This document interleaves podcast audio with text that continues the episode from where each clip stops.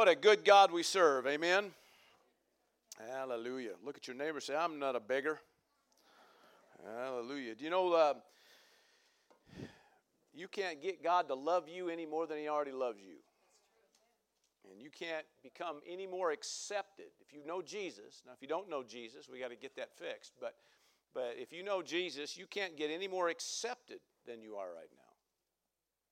So when we, you know, when we're talking about trying to drive out that, that beggar mentality, uh, you know, it just comes down to the fact that you're not aware of who your God is or who you are or who your enemy is. I mean, that's it's just the way it works. And so a lot of times what happens is we, we find ourselves not in a place of faith, but, uh, but more of a, you know, we're in beggar mode.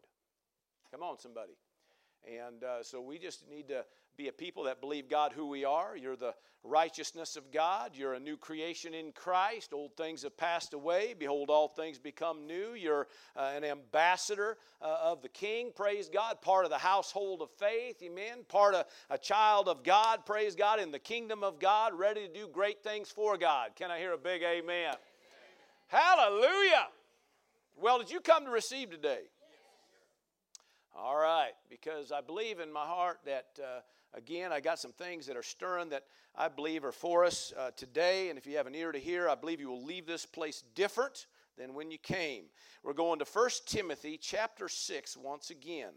We started on this last week, and I just kind of felt in my heart I was supposed to go back there and talk some more things and then kind of take it down a different uh, road here a little bit just to uh, see it from kind of a different light. But uh, uh, chapter 6, please, of 1 Timothy and verse 12, and it says, Fight the good fight of faith. Amen. Everybody say, Fight the good fight. Amen. Fight the fight, right? There's a fight to fight. Amen. There's a cross to bear. There's a race to run, an enemy to resist. Amen. There's a fight to fight. Praise God. And as a child of God, none of us are exempt from that. Amen. There's a fight to fight, and this is a fight, a good fight. Praise God. Somebody said years ago that a good fight's one you win. Well, praise the Lord. But uh, this fight we're talking about is one you've already been given the victory. It's one, amen. He's already given you the victory. He's already uh, led you in triumph or, and leading you in triumph. Praise God. Uh, the thing is, we just got to get people to fight their fight. Because sometimes what happens, people just don't engage. And uh, so we just go along, we just accept things and roll along and, and not even realize that we didn't, we didn't get engaged. We didn't, get, we didn't, we didn't you know, apply ourselves. We didn't uh, you know, you know, shift gears, so to speak, or maybe I should say we didn't pull it out of park. Hello. And so today we're going to talk about that and what that means. And uh, so uh, he said, fight the good fight of faith. Amen. Everybody say faith. Now, the word faith, of course, is the Greek word pistis, which means uh, a belief in, a confidence, assurance, reliance, dependence, uh, you know, a trust. These are all synonyms uh, to this word faith, praise God. So, uh, fight the good fight of faith. Lay hold, uh, it means to seize or uh, to, to grab hold, to seize it, or to grasp it, okay? And this word grasp, it's referring more about, not so much about grabbing something with the hand, so to speak, as it means about getting an understanding.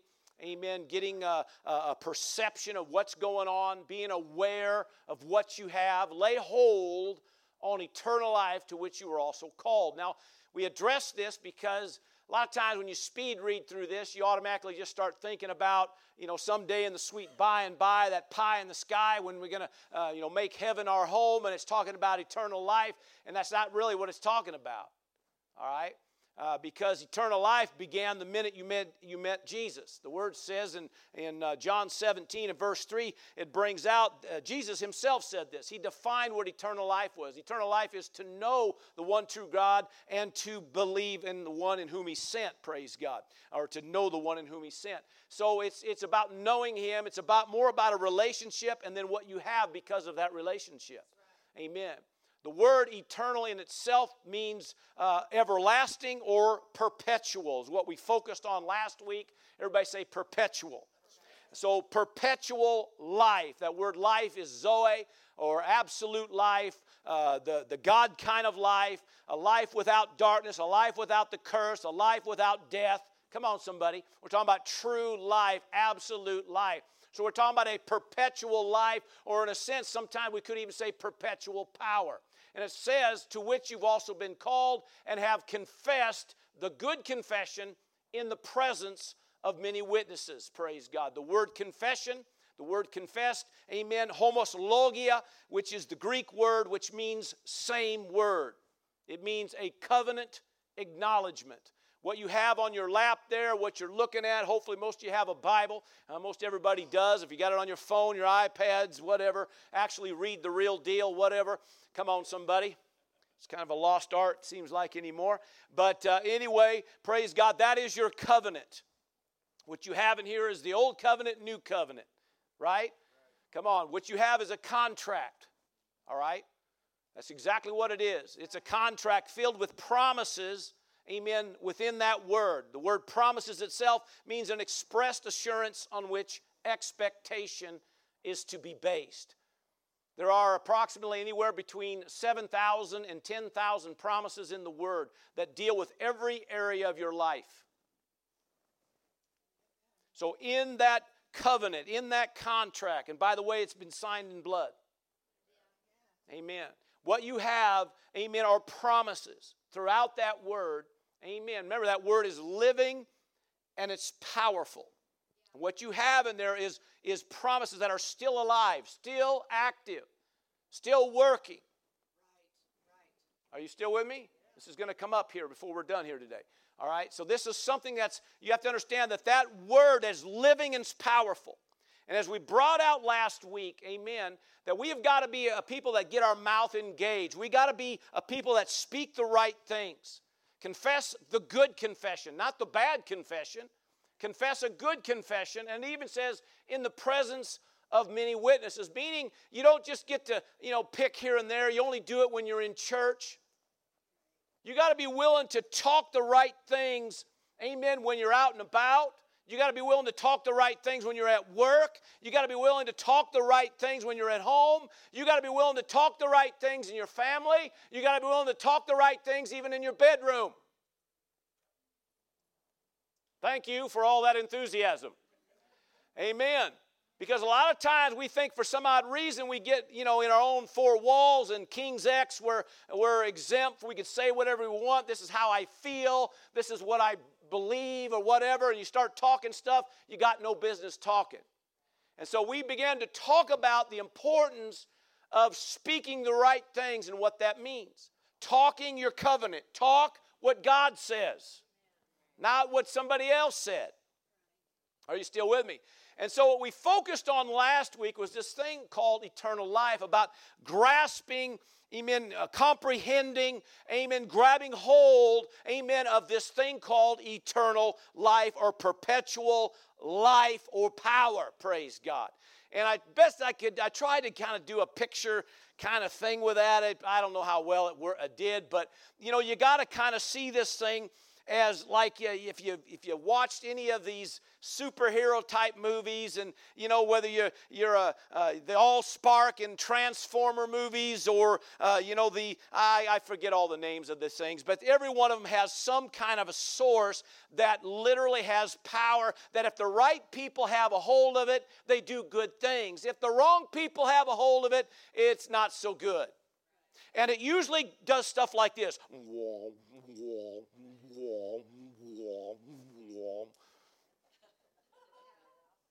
so, what you have within you, if you can grasp it, if you can somehow lay hold of this, if you can somehow perceive this, what you have is a thing called perpetual life that you possessed when you made Jesus Christ the Lord of your life. Now, you may not understand it yet, you may not even believe it yet, but what you possess within is a thing called perpetual life. Now, what you do with that is going to determine some things. And as we brought out last week, your words are creative power. In fact, let's look at a few verses real quick. Uh, the word says this in Proverbs 18 and 21 it says, Death and life are in the power of the tongue. Talking about your tongue. Death and life. In other words, words are containers. They can build good, they can build bad, death, life, curse, blessing. Death and life are in the power of the tongue, and those who love it, in other words, continue to speak it, they're going to eat the fruit of that, whatever they're talking. Matthew 12 and verse 37 says, This is Jesus talking now. He said, For by your words you will be justified, by your words you will be condemned. In other words, your words bring justification or condemnation. Your words bring salvation or damnation. Your words do that. That's why in that same text he, he talked about the importance of your words, that you will give account of your words. Now, my thought is it's better to get a hold of it now than when you get to heaven and now you got to be schooled while you could be out there fishing, doing all kinds of things. You're in a classroom learning all the stuff that I've been trying to teach you for years. I'm just saying. So you might as well get a hold of it. Amen. All right. So we found out the importance of these words. Matthew 15 and 11, another reference, Jesus again talking. He says, It's not what goes in the mouth that defiles you, it's what's coming out your mouth that keeps defiling you. You keep talking the wrong stuff. Are you with me? That's why it says in Proverbs 21, one of the verses that we kind of uh, maybe closed with last week, that whoever guards his mouth and tongue, verse 23, whoever guards, everybody say guards, if he says to guard your mouth, guess what? You probably need to guard your mouth. Come on. Whoever guards his mouth and tongue keeps his soul from troubles. Now, uh, as we brought out and talked about last week, amen, the importance of these words and why this is so important, because this, this perpetual life that you hold, whether you agree with it or not, whether you believe in it or not, whether you accept it or not, is irrelevant. As a believer, you have hold of that. It is there. Now, you may not perceive it yet, you may not understand it yet, but it's there. And the problem is, we keep talking like the world talks. So it perpetuates those things. Because words is what activate. Words is what activates it. It's real clear in the scriptures. We brought out many references last week. We'll talk some more this week. Amen that your words produce things. In fact, James, uh, let's put that reference up. I think it's James 3 and verse 6. I know I've kind of messed up the, uh, the order of events back there. Uh, the tongue is a, uh, is a fire, a world of iniquity. Now, of course, it's talking about a tongue that's out of control. It says the tongue is so set among our members that it defiles the whole body. Your tongue can defile your body. Now, why is that? See, your tongue perpetuates life, death, sickness, disease, weakness. Are you hearing me? See, everything got your mouth. See, what you speak out. See, if you are constantly talking sickness, you cause, you cause sickness to gain traction in your physical body. That's why you can't talk sick. Somebody said, Well, I, well listen, the truth is, no, the truth is that by his stripes you were healed. The fact may be that you're not feeling good right now. Now, I'm getting a little ahead of myself, but I'm trying to see here. See, a lot of times we start talking, amen, what we feel, or we start talking how it looks, and the word is very clear and warns us about doing that. Why is that? Because your words perpetuate whatever you're talking. So if you're going to talk sickness and disease, it defiles your whole body. Because in context, it's talking about a tongue out of control. It talks says that in this same text, talks about how the tongue is like a bit in the horse's mouth or a rudder on a large ship. That no matter how big that ship is, that little rudder can determine where that ship is going. It goes wherever the pilot chooses to, to point it. You're the pilot. And if you're going to let that thing steer you down some dark path, I'm telling you what, you can be mad at God all you want to. But when it comes right down to it, it was our own words. Now, I'm not upset. Am I, am I we good with that? Little intense, but I just, you know, it's, it's you got to understand that. See, it defiles the whole body and literally says then, and sets on fire the course of nature. And it is set on fire by hell. Well, I'm trying to say we got to change that. Amen. I don't want my tongue being driven by hell. You know, everything that goes on out there is like a script, a demonic script. There's so much junk going out there. And, and, and that demonic script, you sit here and all you do is read that demonic script. All you, all you do is perpetuate that demonic activity. Are you still with me? See, it's time to change it. There's a lot of stuff that could be changed if the whole body of Christ just grabbed hold of this.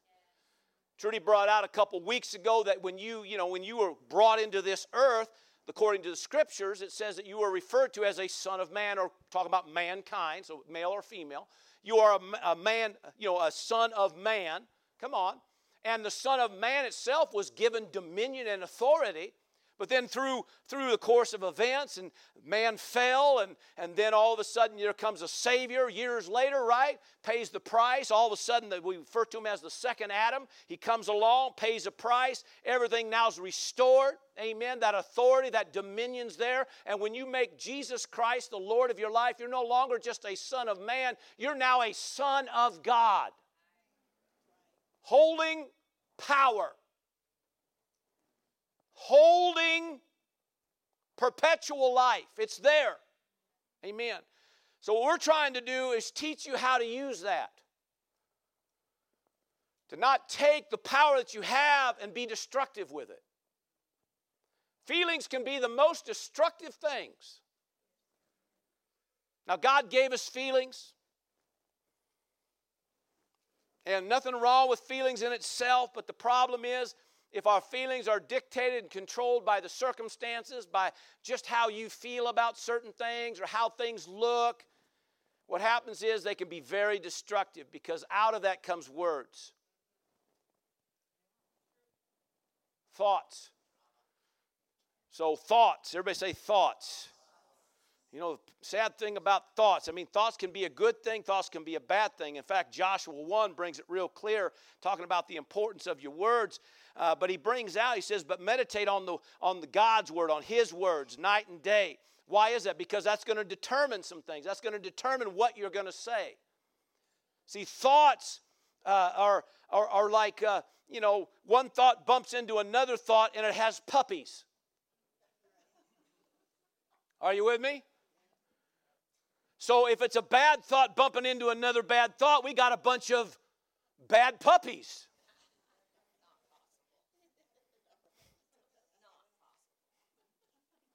Maybe I should come up with a different example. But anyway, the point is this, okay? What we want to do is have right thoughts. That's why I encourage you to be in the Word of God. Amen. Are you still with me? You meditate on the Word of God. Uh, the fact, well, since you got it up to this book of the law shall not uh, depart from your mouth. Everybody say your mouth. Now he's talking to Joshua, who now is in charge of the children of Israel. Moses is now gone. He's now in charge, and he's saying, listen, if you want to do this right, you want to fulfill this, you actually want this generation, because remember the last one couldn't and didn't. But if you want this generation to partake of their promised land, the generation prior to that had a promised land. But based on certain choices and decisions, they missed out on their promised land. Now he says, Listen, Joshua, if you want the promised land, there's some things you're going to have to do. One of those things is you're going to have to guard what comes out your mouth.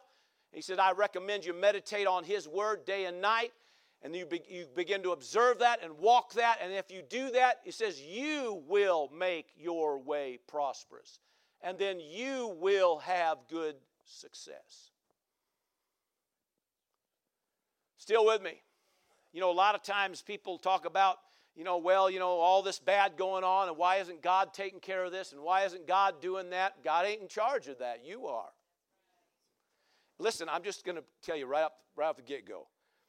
If something ain't working, I guarantee you God isn't involved.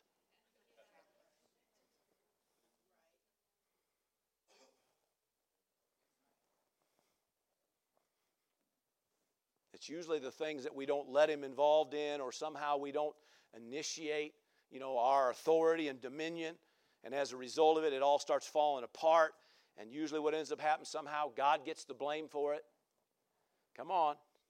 What we're trying to tell you is that if we will walk in this and get a hold of this and lay hold, perceive it, amen, and comprehend what we're talking about and use this thing right, you'll find things begin to shift and change in your own households, in your businesses, in your health, in your family. Come on, somebody, in your communities, in your state.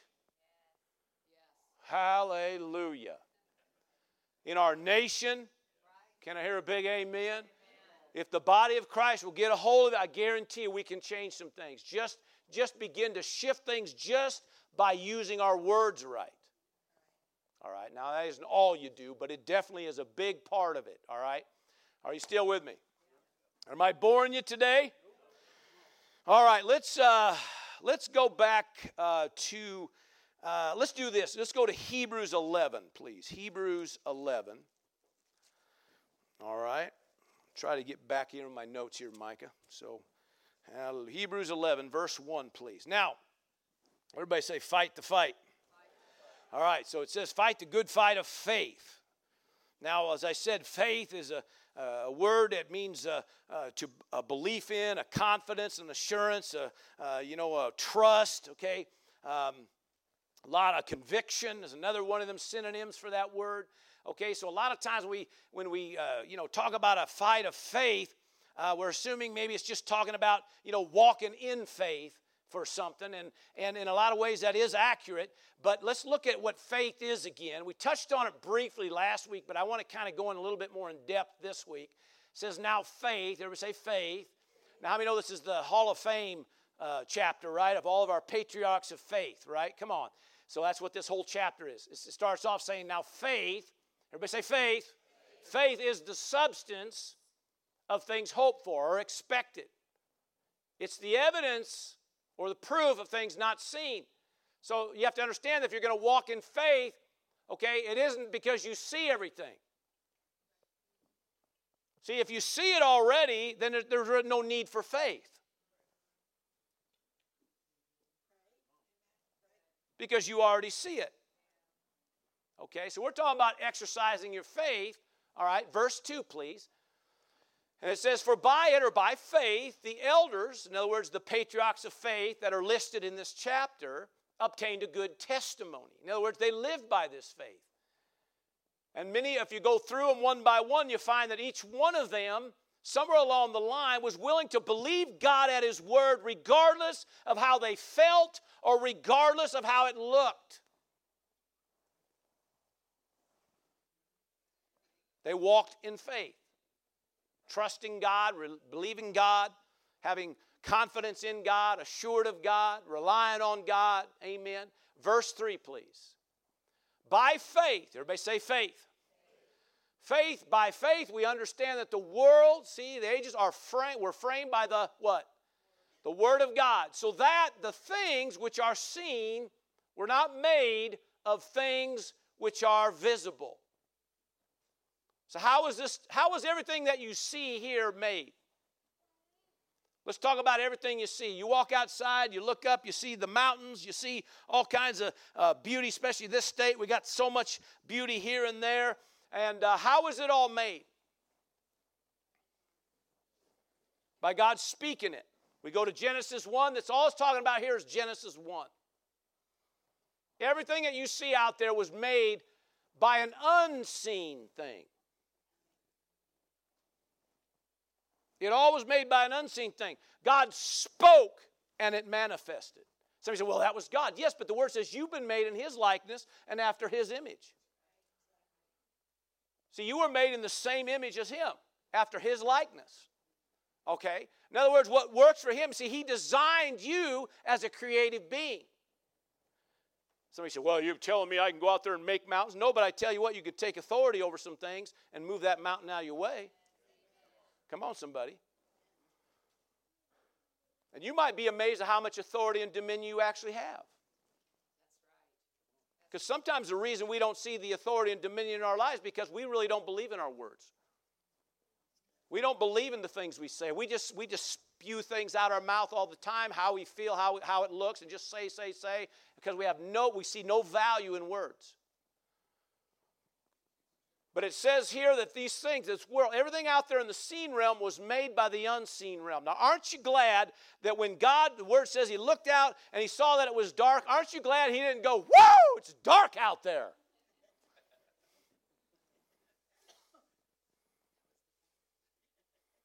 If he'd have done that, it just stayed dark. Right? See, the word says this in uh, Romans 4 and 17 it says that God calls things that be not as though they are. That's how he operates. He calls things that are not as though they are by speaking it. And in context, he's talking about Abraham and Sarah, and he calls that even which is dead, he calls it alive. And so he spoke over uh, Abraham's body, spoke over Sarah's body, and even though they were up there in years and beyond childbearing, he says, You will have a son, a promised child. Abraham gets a hold of it first, praise God. But because Sarah didn't get it quite yet, oh, we have a little glitch in the system because one got it and one didn't. So now we have an Ishmael because the one who got it got it. Later on, not too far down the road, Sarah gets it, praise God, just like God said. He calls things that be not as though they are. She has a child. If you look at the ministry of Jesus, Jesus said, I don't do anything unless I see the Father do it. I don't say anything unless I hear the Father say it. How many know Jesus had a pretty successful ministry? Did more in three and a half years than most people will do in their whole lifetime. Duh. The point is, okay? He understood. And if you really look at the signs, the wonders, the miracles, you'll see that Jesus constantly spoke things that be not as though they are. It's how it worked. The problem is the enemy lures us to say what is as though it is.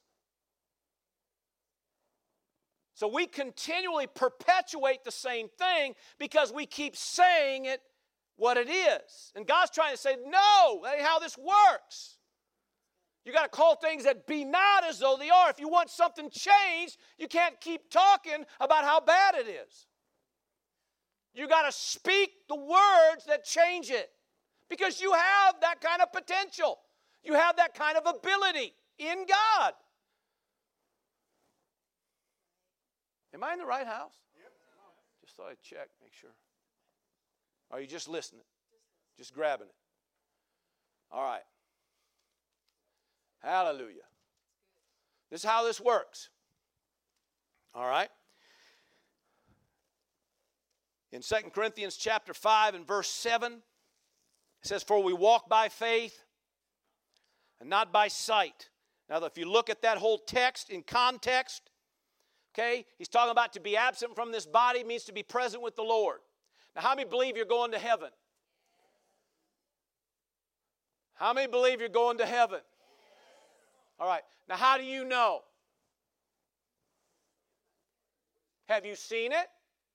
Now I got to ask because some people have, you know, some people have actually had outer body, outer body experiences and have experienced heaven itself, have somehow, you know, seen it through uh, vision or through just, like I said, an out of body deal. Okay, so it happens. So it's a fair question, but I have found that most Christians have not seen heaven. Am I accurate? All right. But you believed it and you believe in it so much that you're willing, amen, come on, you're willing to put everything on it because one day I'm making heaven my home. So, he says we walk by faith, not by sight. So, in, in, that particular thing, most Christians actually are pretty good about walking by faith and not by sight. Because they say, I've never seen heaven, but I also, but I know I'm going to heaven someday. And you might already have kind of an idea because you've seen in the scriptures, you've seen things, amen. But see, God says the whole thing in context is dealing with the fact that you cannot live your life by these natural eyes. That's why earlier, in, or, or, uh, actually the later part of chapter 4, he says, For we look not to the things which are seen, but the things which are not seen. For the things which are seen are temporary. The things which are not seen, which is talking about primarily of this word, the things of the word, the things he talks about in his word, amen, are eternal or permanent. The word temporary again means subject to change. Everything in the seen realm is subject to change. Everything in the seen world is subject to change. He said that on purpose. That's why we walk by faith and not by sight. Let's go back to 1 Timothy chapter 6 and verse 12. Please put that on the board, the very first verse. And it says this fight the good fight of faith. Let me bring something out to you today, all right? The word here, fight, means to compete for a prize. It means multiple things, but to compete for a prize. So there's times Scripture talks about that. Okay, it talks about con, uh, to, uh, to uh, contend. I think I spelled it wrong there. To contend with an adversary or the enemy. Times the Scripture talks about that. But then it also means this, okay? This word fight means to endeavor to accomplish something. And to me, okay, okay, to me that's what he's talking about here. Because in all honesty, he's not really talking about an opponent, he's not really talking about an adversary, an enemy in this text. But he still talks to you about fighting a good fight of faith. Okay, now, yes, ultimately you will deal with, you know, an enemy, Come on, resisting your enemy, and you got to use faith to do that. Come on. But in this text, he's talking about fighting a good fight of faith. So, what is he talking about primarily? He's talking about, amen, this endeavor to accomplish something. What are we trying to accomplish? To live more by faith than we do by sight. Because this is how it works. Because the challenge, in fact, that word fight also means struggle, which I had a hard time with. But when you kind of look at it like this, it makes all the perfect sense. Because one of the things we struggle the most with, children of God, is living by faith. Because we're too moved by how everything looks. We're too moved by the natural realm. We're too moved by what somebody else said or what somebody else did, and you hurt my little feelings. And, uh, and I'm not trying to pick on nobody. I'm just saying it's time to walk by faith, not by sight. Because when you walk by sight, you constantly speak things that perpetuate darkness and junk, yuck, curse, because we have a tendency to just talk what is. We call things that be not as though they are. Somebody said, Well, I, I just believe in telling the truth. You might be amazed that the facts that you're dealing with are not truth, they're just facts. What you hold in your lap there I said, what you hold in your lap there is truth. So, what he's trying to say is listen, you have to change the facts, that which is, by saying what is not, the unseen. Come on, take in the word, the truth, and change it.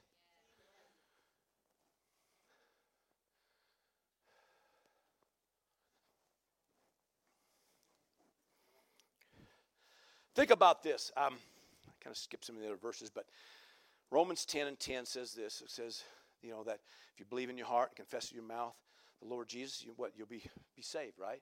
Because with the with the heart one believes unto righteousness, with the mouth confession is made unto salvation, right? Okay. That's Romans actually 10, 9 and 10, both. And most time people look at that and say, well, that's the born again verses. That's how you get born again. Well, that's just the start. Salvation is, is an all inclusive word. It means wholeness, it means health, preservation, safety. Um, it means, uh, you know, um, did I say protection? Anyway, it's a whole. It's a big word. It just means it just means full meal deal. It's the Greek word soteria, and the word confession there just means, Amen. It's by that same word, Amen. By believing it in your heart and you confess it out your mouth and you change things. Now, of course, it starts with a born again experience. Somebody say, Praise the Lord. One of the greatest miracles that ever happened to mankind happened when they made Jesus Christ the Lord of their life. Isn't it amazing that it took your mouth to be involved to make that happen? The greatest miracle that literally changed your future. Instantaneous. I mean, instantaneous. I'm got the spits going on. Instantaneous. By just making a confession, you believed in your heart and you made a confession at your mouth, and you went from being hell bound to heaven bound that quick. Became accepted in the beloved, bang, done deal.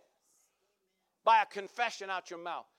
1 John 1 9, a, a, common verse that we know that if you confess your sins unto him, he is faithful and just to forgive you and cleanse you from all unrighteousness. With a confession, same word, amen, you got released from your past. You got released from the mistake. You got released from the thing that was trying to hold you back or hold you down or hold you captive.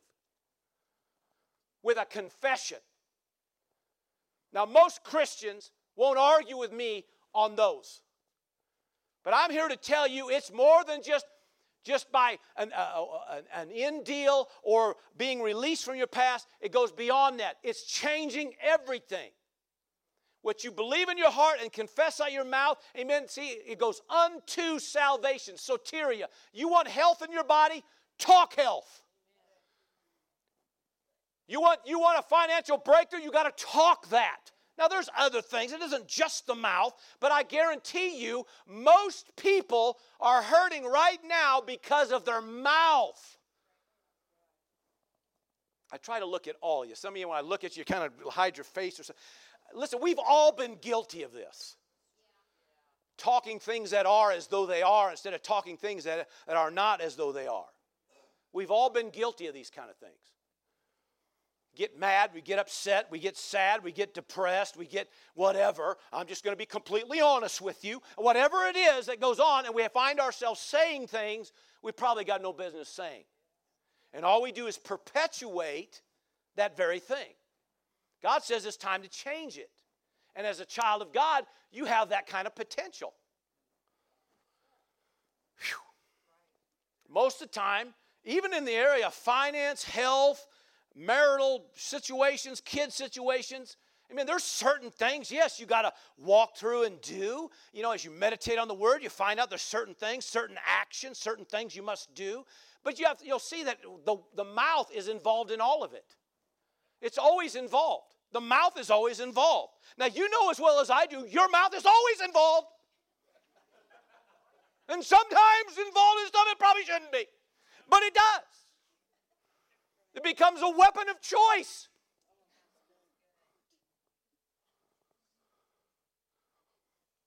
And to be honest, it's scriptural.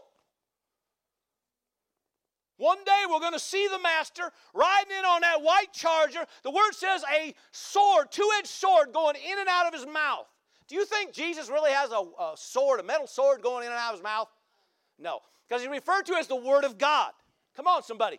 The Word says the Word of God is living and powerful and sharper than any two edged sword, piercing even division of soul and spirit, joint and marrow, and is a discerner of thoughts and intents of the heart. Come on. The word prophesied out of uh, Isaiah 49 talks about him, uh, Jesus in Revelations 1, Revelations 19, about the sword. What's it talking about?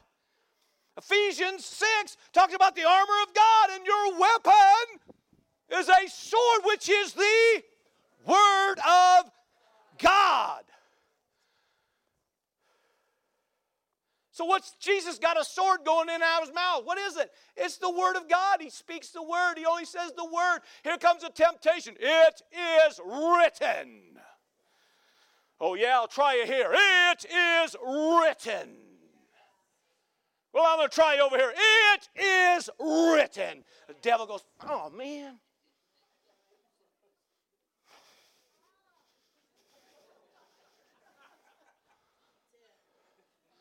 And for some reason, we don't take note.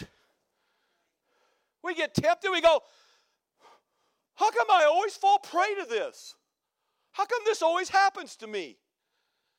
How come I'm the one that always, why, how, how come, God, why are you mad at me? Why are you upset with me? Hello, it's not God. But we keep I can't ever get over this stuff. This stuff just kicks me, my tail up and down the sidewalk all day long. I mean, that and this dog shows up and kicks me all. I mean, I'm always under it. I always, I'm broke, busted, and disgusted. I just can't understand why I stay broke, busted, and disgusted. I'm always sick. I'm always fighting something. Oh, you know, it's flu season again. Here we go again. Oh, I got the flu again. My gosh, I prophesied it.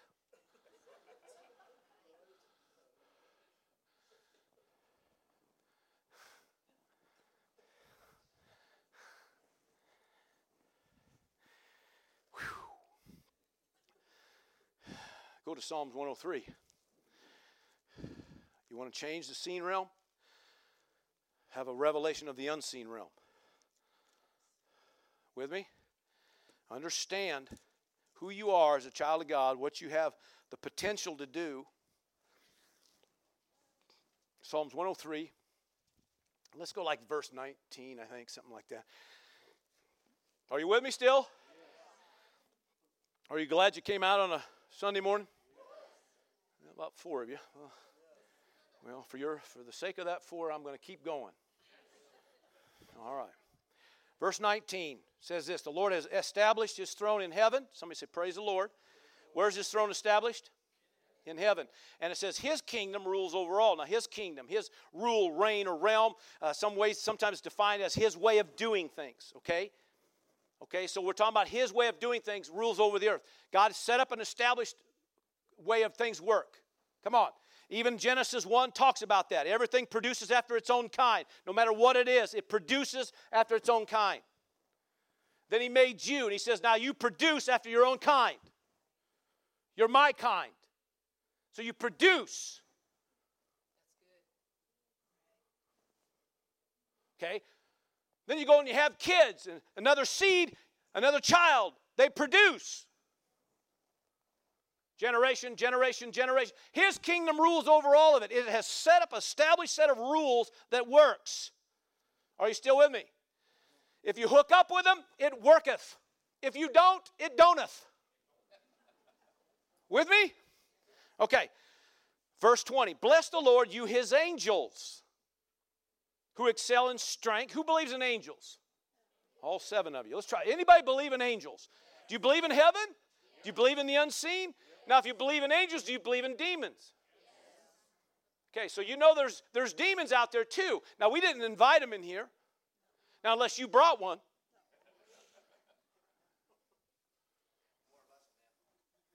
Okay, if you brought one, you know, I just assume you take him back, back out. But anyway, the point is this okay, so if we believe in, in angels, we should believe also in the demonic. It says, who excel in strength, talking about his angels, who excel in strength, who do his word. They do His word. They won't do anything else, they do His word. The ones that didn't do His word, rebelled, they were cast out. Come on, right? They're now hanging out with somebody else.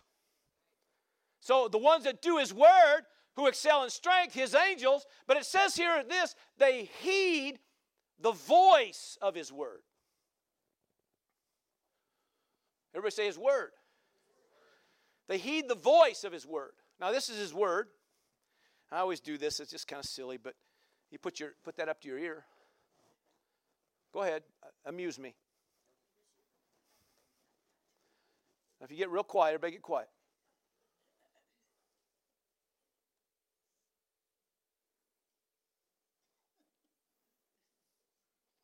Thought I'd say something, but it's not saying anything. Oh, that's right. I have to give it voice. See, they only do His word and they only heed the voice of His word. The word says those angels are ministering servants sent forth to minister unto the heirs of salvation, which is you. They serve you. The word says you're the ones that are going to judge the angels. Why do you think you're the one going to judge them? The angels ain't above you, they work for you. Are you still with me? All right? So what do they do? They give heed when you give them voice. But see, a lot of people don't give voice to the word, they give voice to everything else. So the angels only do his word. And when you give voice to his word, they'll do his word. See, their way, most angels are just sitting back doing this.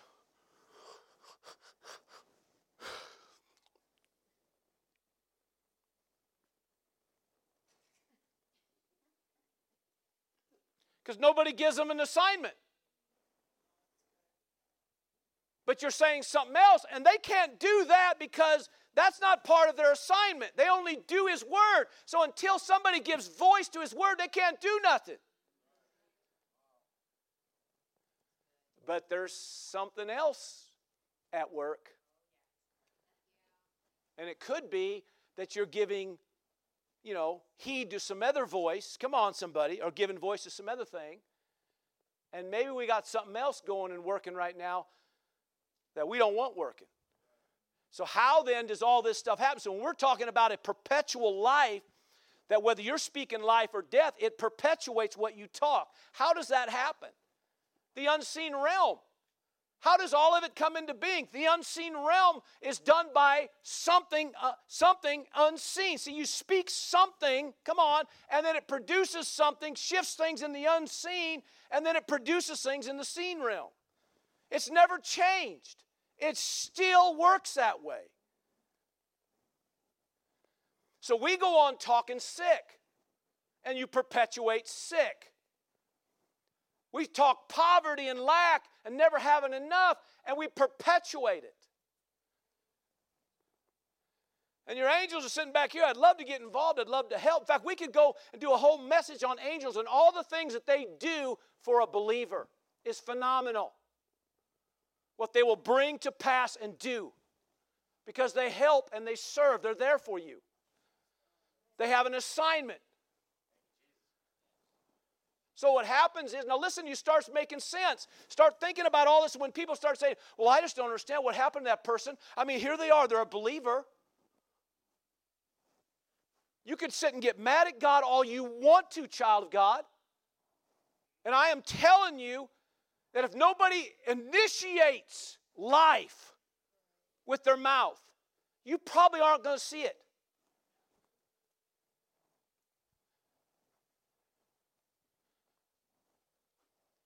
That's sobering. I can tell you're all very quiet or mad. I'm not sure which yet. But I'm just telling you, this is how it works.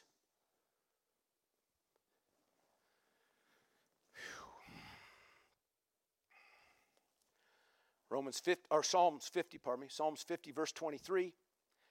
Him who orders is talks about him ordering his conduct aright. And literally, word, the word many many of your translators say conversation aright. Um, this is verse 23. Actually, is what it is, I believe. It's verse 23. Sorry about that. I think it's 50, 23, right, of Psalms. And it talks about him who order, ordering your conduct, or ordering your conduct, or your conversation. The word actually literally means in the in the Hebrew the word conduct here means a conduct produced by conversation. That's why sometimes it says conduct, sometimes conversation. The point is this when you order your conversation right, he says, I will show the salvation of God. You want to see God at work? You want to see preservation? You want to see safety? You want to see protection? You want to see health and wholeness? That word there, all inclusive. You want to see it? Then you're going to have to talk it. Look at your neighbor and say, It's time to talk right. Are you with me or are you done with me? Can you give me a few more minutes and I'll, I'll kind of walk you through some of this, okay? Are you okay with that? Okay. Philippians 1 6, put that up. We'll work through this fairly quick. Philippians 1 6. so, you got her? Philippians 1 6. Let me go ahead and read it then. Philippians 1 6 is being, we're being, being confident in this very thing that he who has begun a good work in you will complete it until the day of Jesus Christ. Now, how many believe that's good? Okay, you can be confident. Look at your neighbor and say, You can be confident of this. So you can have faith in this. This is accurate. This is a promise. Everybody say a promise. All the promises of God in Him are yes, and in Him, amen. The promise again is defined as an expressed, something spoken, an expressed assurance on which your expectation is to be based. So all these are promises. Here's a promise you can be confident that he who's begun a good work and you will complete it until the day of our Lord Jesus. In other words, he's always working on you. So why are you talking? I can't change, I can't get it, it never happens for me. I'm just a loser. Knock it off. Stop talking that stuff. Well, that's the way I feel, and I'm just going to say it like I feel it. And you're going to perpetuate, and it never goes away. You can start saying, you know what? This is how it works. Here we go. Lord, I thank you. I'm confident that you who began a good work in me are completing it. Praise God. I'm thankful. I'm going from glory to glory, from faith to faith, strength to strength, grace upon grace. Hallelujah. And you can't be moved by what anybody else says. You can't be moved by what everybody's looking at you or how it looks in the natural. Because somebody could say, well, I don't think it's working for you. And there was a few times in the beginning with me, I guarantee you, people were thinking, it ain't working for him.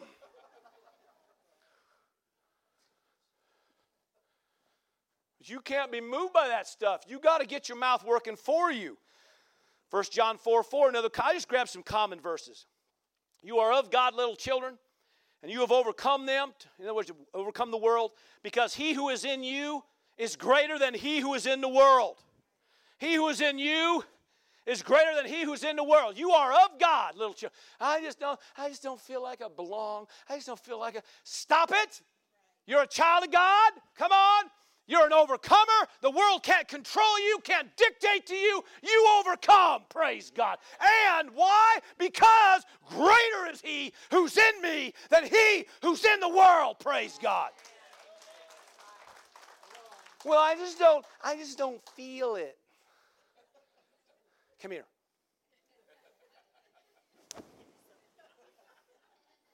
You can't go by how you feel. Philippians 4:13, here's another good one. I can do all things through Christ who strengthens me. So, what do we talk? I just can't do it. I just can't. Oh, I can't. Oh, I just can't. Knock off your can't. Get back on your can. That didn't sound right. Now I believe that. Get on the I can do. Amen. Hallelujah. Look at your neighbors. I can do all things through Christ. Amen. You got to talk it. That's what you talk. Well, how does this work, Pastor? This is what you this is what you say. You confess a good confession in the presence of many witnesses. Somebody says, I can't do this. Say, yes, you can. You can do this through Christ. I'm telling you, you can do it. About that time, you get all bummed out and upset because it just, I just feel so good. Everything, I just, if you only knew all the stuff I was going through, if you just really, um, it's like, whoa, wait a minute, whoa, hey, I can do all things whoa, through Christ who strengthens me.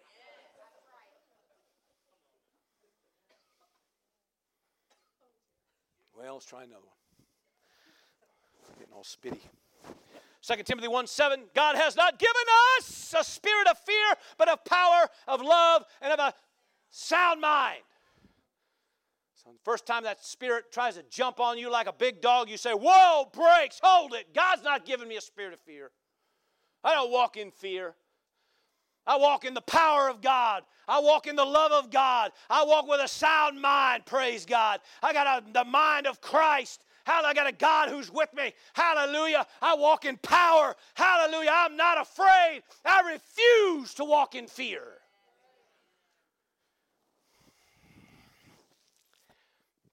Are you taking notes? I'm telling you, this is how it works. You got to talk this. 7,000, one guy said there's 7,100 and some odd promises in the Word. Others have said there's even more. The point is this there's a promise, I guarantee you, in the Word of God that will deal with your situation or situations. Right? You don't need 10,000 verses to get a victory in one thing. You find the right verse, and I guarantee you that little thing will pack up and leave.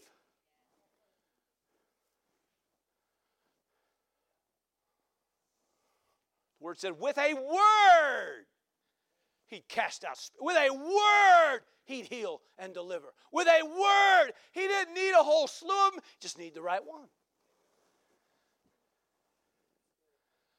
Now you have to ask yourself, what are you talking? Hebrews 13, verse 6. So we may boldly say The Lord is my helper. I will not fear. What can man do to me? If you're dealing with people issues, that's persecution, by the way, that's people problems. Well, the Lord's my helper. I'm not going to fear because what can man do to me? You still with me? How about the one in Deuteronomy here? Let's pull that one up. Deuteronomy 31 and 6. Be strong and of good courage. Do not fear. Um, do not fear nor be afraid of them, for the Lord your God, He is the one who goes with you. Somebody said, Praise the Lord. He will not leave you nor forsake you. You can go back to Joshua 1 again and have the same thing. The same, it talks the same thing. He will not leave you nor forsake you. He is with you. He will go with you. So stop talking about, I just feel so alone. And God's never with. I just don't understand. Where's God?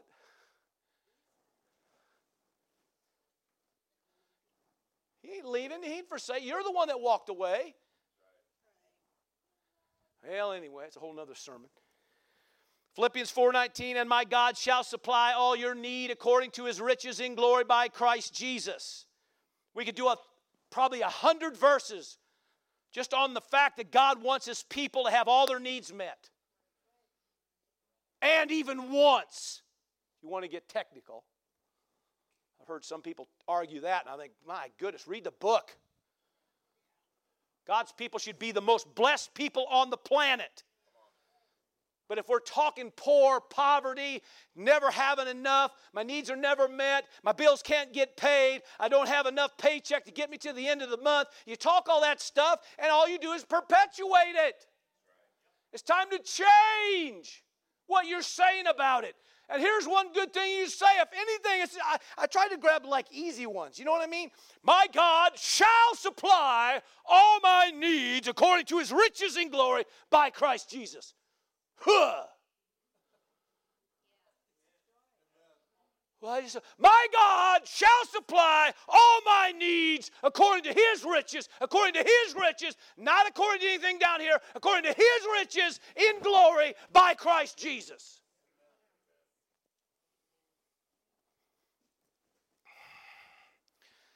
Ephesians 3:20 Now to him who is able to do exceedingly abundantly above all that you could ask or think according to the power that works within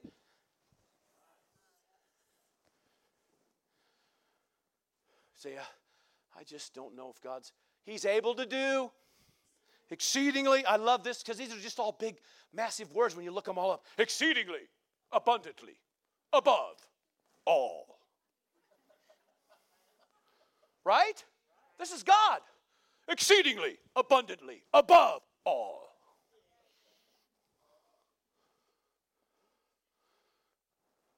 So why are you talking the other stuff? Stop talking defeat. Right?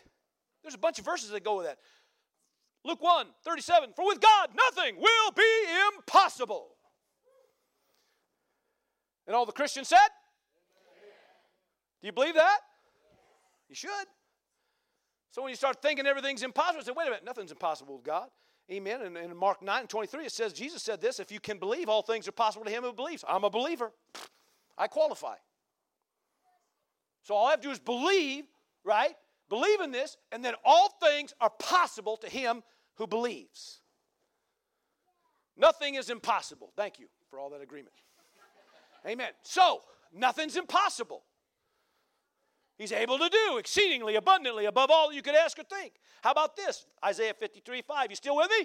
Hang on, we're about done. We're coming in for a landing. But he who uh, he was wounded for our transgressions, he was bruised for our iniquities, the chastisement of our peace was upon him, and by his stripes we are healed. If you go back into the new covenant, you'll find in, in Matthew 8 and 17, 1 Peter 2 24. Come on, somebody. All of it, uh, this stuff gets quoted again. Amen. He, he paid the price. He was wounded. Amen. For our trans, bruised for our name. right, right. Come on. He paid the price. And by his stripes, the price he did, what he did, what Jesus did, bought, a, bought and paid for my healing. So I got to talk healing and not sickness. Psalms 103 Verse 7, I skipped some, I know. Or maybe I didn't. Who satisfies your mouth with, I love the whole reference actually. You know, the word says not to forget about his benefits. It talks about there in the beginning. Amen. Who forgives all your iniquities. How many believe that? Who heals all your diseases. How many believe that? who redeems your life from destruction, who crowns you with loving kindness and tender mercies, and satisfies your mouth with good things. Why? So that your youth is renewed like the eagles. Oh, I'm getting so old. I mean, nobody deserves to live this long. Oh my God.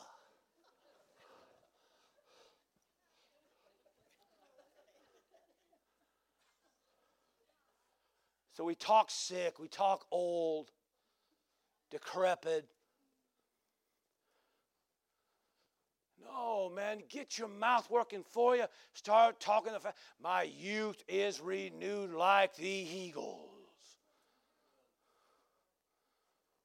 That's what you talk. Now, I got all kinds of verses. Maybe I'll skip a few, but if you want wisdom, the word's in there clear. There's wisdom for you. Amen. You want, you want boldness? There's verses in there for boldness. Come on, you're bold as a lion, right? Come on, you're not ashamed of the gospel, right? Come on, stop talking weak. You know, you want you want power to resist the enemy. The word says you already just resist him. If you resist him, he'll flee. The scripture talks about. The word talks about promises for your kids. Your descendants will be mighty on the earth. Hallelujah. The generation of the upright will be blessed. Your children shall be taught of the Lord. Shall uh, and great shall be the peace of your children. These are all verses that I mean, stop saying my kids. What the heck's their problem? I didn't even get on the marriage. That husband. Oh my gosh. Honey, guard your words. Oh, don't put this on me. Uh uh-uh. uh Talk to the hand because the head ain't listening. I'm telling you, Pastor. Listen to me. You keep talking that, you keep talking that mess, that boy ain't going to change.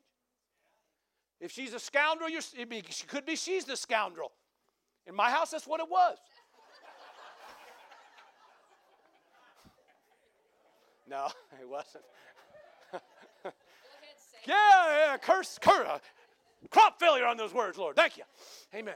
Hallelujah. But there are verses, there's promises in there about your husbands and about your wives. Then you want your marriage to work, start talking that.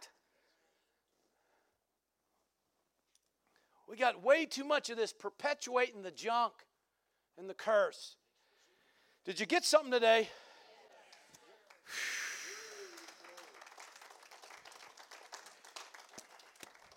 Now, I understand. I'm not a fool. I understand the fact that there's more to just just words. I mean, there are actions and things you got to do and walk through. I get all that. We're not taking away from that.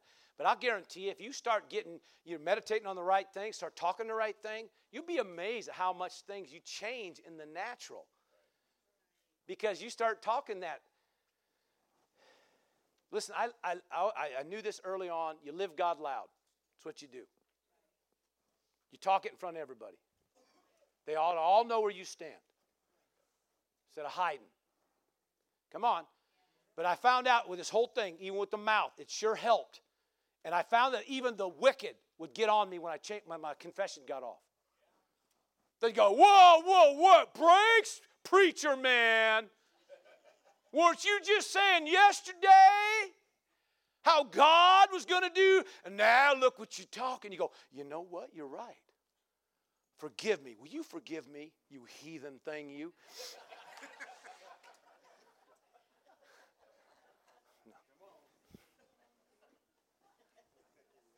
I found that when you start doing that, even the even the lost, the heathen, will help you get your mouth right.